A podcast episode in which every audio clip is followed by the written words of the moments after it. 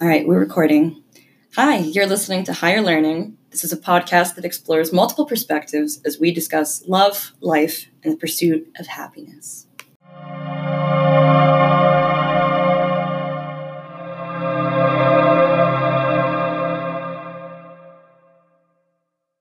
Higher learning. My name is Lee. I'm 21 years old.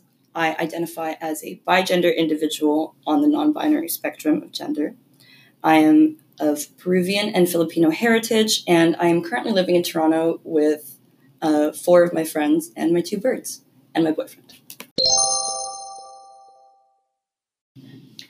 My name's Rachel. I'm an 18 year old white, middle class, straight, cisgendered woman.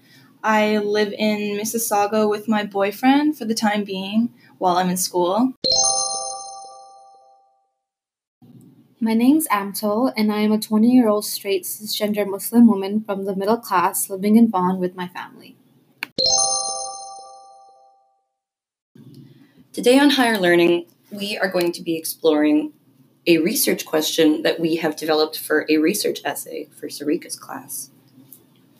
And today, our research question is How do hate groups utilize social media to infiltrate safer spaces for queer and trans people of color?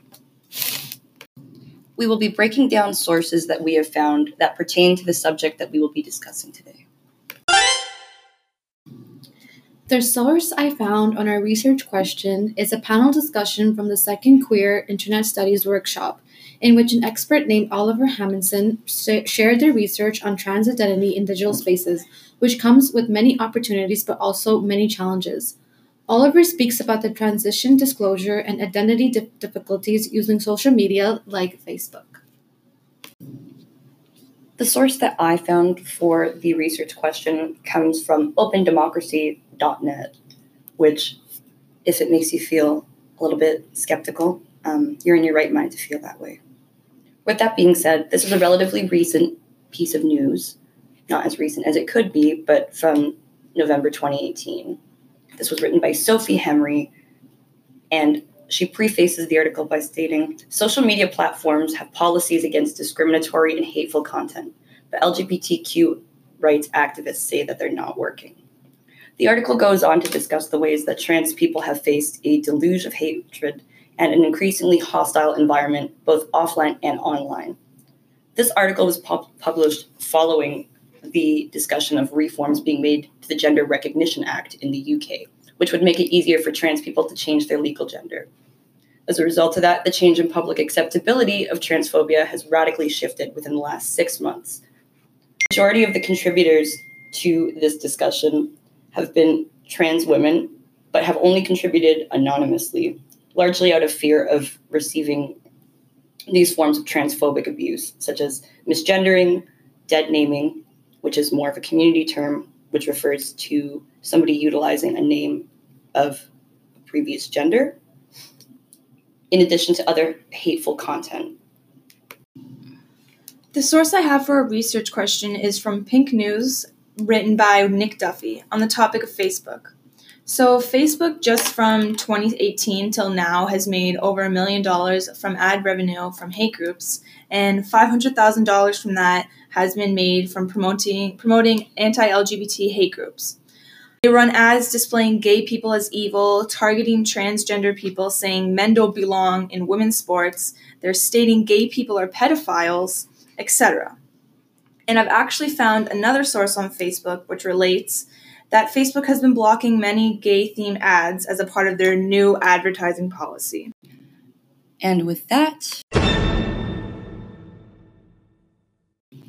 we are going to be moving on to a little bit of discussion now that we've briefly discussed some of our sources. So, how does social location, or rather our social location, affect our interpretation of these sources? Since I'm starting off, um, again, I talked about a little bit in the beginning, but I am of mixed ethnicity, 21 years old, and I identify as a bigender individual. And I feel like reading the sources that I've read, um, I don't feel like a lot of mainstream media outlets really cover things that pertain to my specific experience. as a brown trans queer person, a lot of these a lot of experiences of violence and marginalization get swept under the rug. So to hear about violence occurring en masse in the UK, when I contextualize that sort of aggression towards trans people, um, I understand that most of this discussion is really centered around white trans people. As I feel in most communities, in spite of their marginalization, um, racial identity really offers a kind of power and visibility that most people don't have on their own. And I just feel like even though this article is really talking about how these groups, or not even how these groups, but like select individual individuals with hateful intention and malice are able to kind of infiltrate seemingly neutral spaces like the internet to kind of cause harm where normally they wouldn't be able to access these spaces in real life. My social location influenced my understanding of my source as a Muslim woman who used to live in the town of Bradford, being the only person of color. Having to constantly explain my religion and the hijab I used to wear while racist jokes were made was very difficult and did not feel like a safe place as schools should be or online on social media platforms. These jokes became very aggressive and violent. Being a person of color means that accessing safe places, digital or real life, is not always guaranteed. Before I came into this program, I could see a little bit how this question could have been clouded by my social location. But as the program goes on, um, a lot of my mindset has changed. And now I'm just one of those people who sees it how it is. Like, Facebook shouldn't be like this. Facebook shouldn't be taking away ads from gay people and giving the ads from the anti LGBT group. So. All right, so let's take a quick break before we jump into it.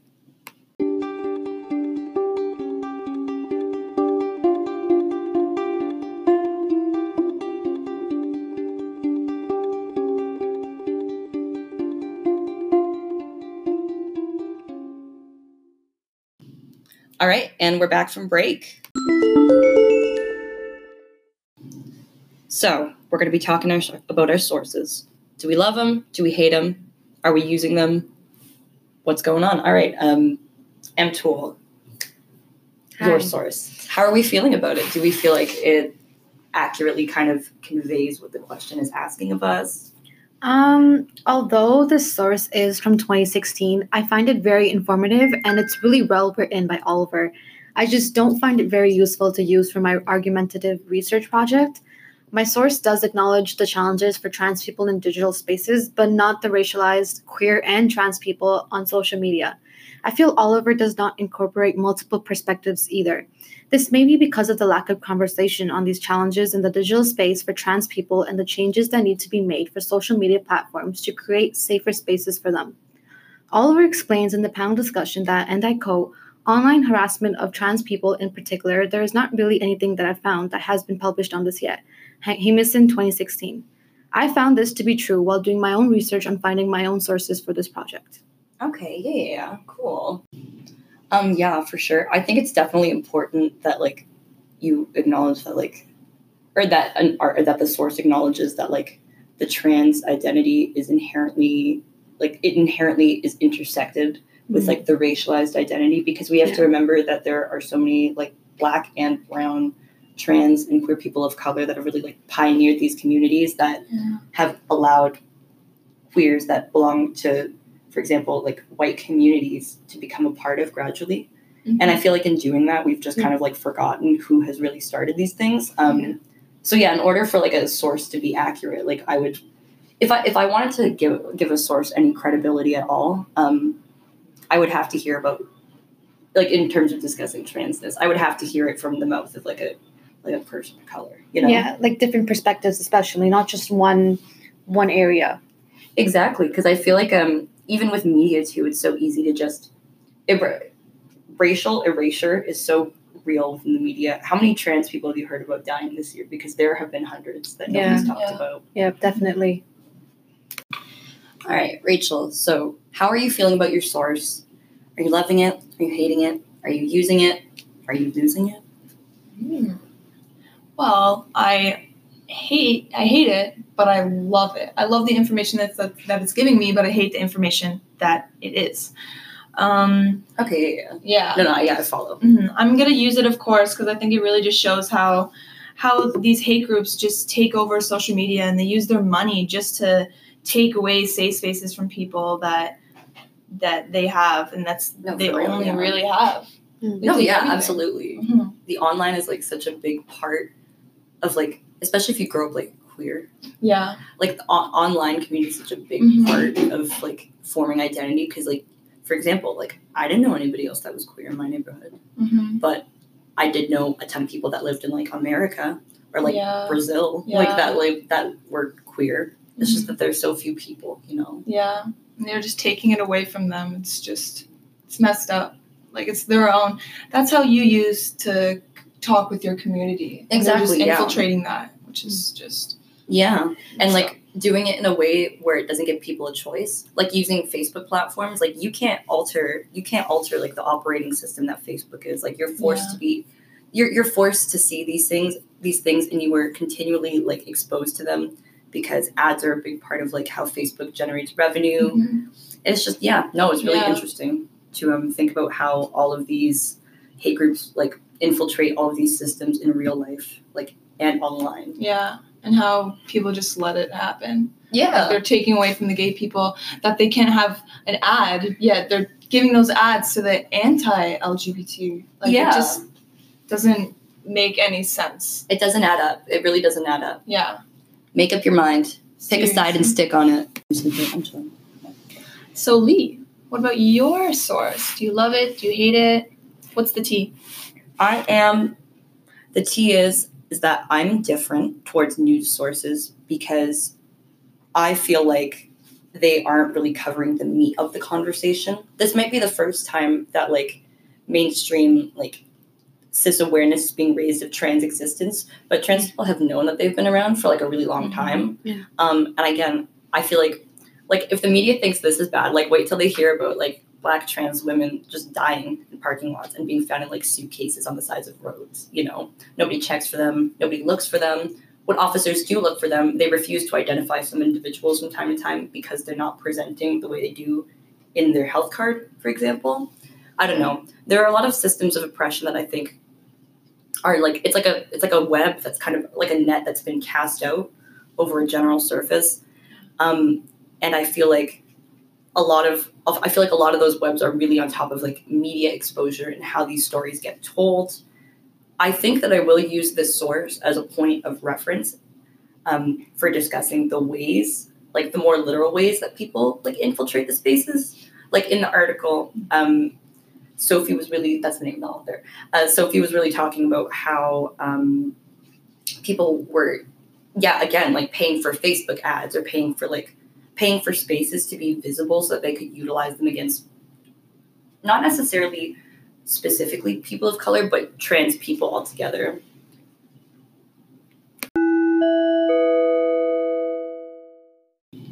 And now, a quick aside from MTool. Um, I wanted to speak about how uh, Facebook, especially, I feel like doesn't have proper gender options because when you make an account, it's either choose fe- fe- uh, female or male, and a lot of trans people find this very difficult because some people just don't identify as either, and there's a lot of um, making Facebook accounts, multiple Facebook accounts, is actually against Facebook policies, and I feel like a lot of trans people feel like they have to make multiple accounts because they don't feel like they f- are able to really put out their identity. No, absolutely. Um, also, I didn't know that Facebook had the one account rule. I have five. Like, like they definitely don't know. They're Yeah. not gonna catch me, and it's all under the same name too. Like, Oh, it's so- really? I just kept forgetting my password and just remake. It doesn't matter. Yeah. Um, it, yeah, it is really interesting to think about how like, even on like an operational level, like how these websites make it hard for people to Mhm. just kind of like exist. Yeah. Like I think there's a lot of privilege in just seeing like the male or female options and being like, okay, like I'm one or the other. Yeah. Yeah. But I don't know. That's like a really, it's like a really small thing. But those small, it's like those small things that collectively make you feel like it's like an environment not designed for you. Not you know? designed for you. Yeah, you just don't feel comfortable as soon as you try to make any so, sort of social media account. I feel like a lot of social media pa- platforms just don't have that option of like different like you, they're just it's either you're male or you're female, and it's just not Mhm. fair. I feel like they really need to change that up. You can't be yourself, really. Yeah. No, honestly, and even when you are yourself, again, um, I mentioned it briefly earlier, um, but my friend being banned from Tinder for being trans. I don't even. I think it was. I'm not even going to say it was the algorithm's fault. I honestly think it was the people. Like the people are Definitely. transphobic, Yeah, You know. 100%. and they were just like it was just people that would like message her. They'd be like, honestly, like they, using all these terrible slurs. Get off this website. Like you're a man. Like blah blah blah. X Y Z. Yeah. I'll show you your dick if you show me mine. Like all this really horrible, invasive stuff that she mm. didn't to be subject to. You know, Yeah. like she was Yeah. just like she was just chilling. I don't know. Like Yeah. just it's crazy. Like Tinder should honestly be a safe space. Like you're literally just looking for love or like Yeah. anything or hookups. It doesn't matter, but it's crazy how that can even become a dangerous space for a trans person. Like that's just insane. It's not fair. And like furthermore, like pe- not only were people sending her hate, but Mm. she was the one who got banned from Tinder, Yeah. Yeah. as opposed to all these people. But it was because basically, I guess a bunch of different transphobes would report her profile for because she had to choose between male or female. Hmm. She was like, "Well, I'm a woman, so I'm going to choose female, obviously." Yeah, of course. Um, but some people just feel like it's in their right to question those things. Mhm. I don't know. I think going forward, like algorithms, and not even algorithms, but like social media systems have to recognize that like basic, like basic recognition of trans identity isn't going to solve the problems that the community faces as a whole. yeah. But like, it's a good start in making people feel like they belong in society because they do. Like we've always had a place here, and trans people have always been like the core of a lot of wisdom and knowledge Of course. you know, like dating back before the pre Columbian era. All right, so with that being said, um, what do you think the answer to our research question is, given the sources that you have read through for this? My current answer to my research question is that hate groups continue to harass and infiltrate safe spaces for queer and trans people of color on social media by abusing and taking advantage of the anonymity and freedom of speech that social media offers to everyone. I think that raising more awareness to make a change on what hate groups are capable of doing in digital spaces against queer and trans people of color needs to be made to eliminate the violence and harassment that has continued happening to this day. And yeah, uh, kind of just bouncing off what M. Toole said, um, I think that while the sources that we've found have been like kind of just like from contemporary news, um, and they haven't really dove as deep into the issue as we would have liked, um, I think that they give us a really good, I think that these sources give us a really good insight into some of the violence that's happening on like a surface level, but also on an internal level. Mhm. Um, so basically, my answer to the research question is that the same way that we have these oppressive structures in real life, these are paralleled on the internet. And that in order to go about kind of making meaningful social change and allowing trans and queer people to access the internet as a neutral space, we need to start cracking down on systematic internet use and policy reform regarding safety and privacy settings, um, in addition to allowing more fluidity and option for identification. Or at the very least, we should remove the need for identification at all. People should just be able to chill online, but that's my business. That's my personal perspective. Um, but yeah, Okay, so now my answer to the research question is um, how groups just use more than their power to infiltrate these safe spaces. They use their money, their financial wealth to sh- distribute these ads everywhere. Seeing these ads everywhere normalizes hate that the LGBTQ gets everywhere. This keeps the hate groups relevant and in the media for everyone to see. All right, that's all for today's show. Thank you for thinking deeply and connecting honestly with us on higher, Higher learning. learning.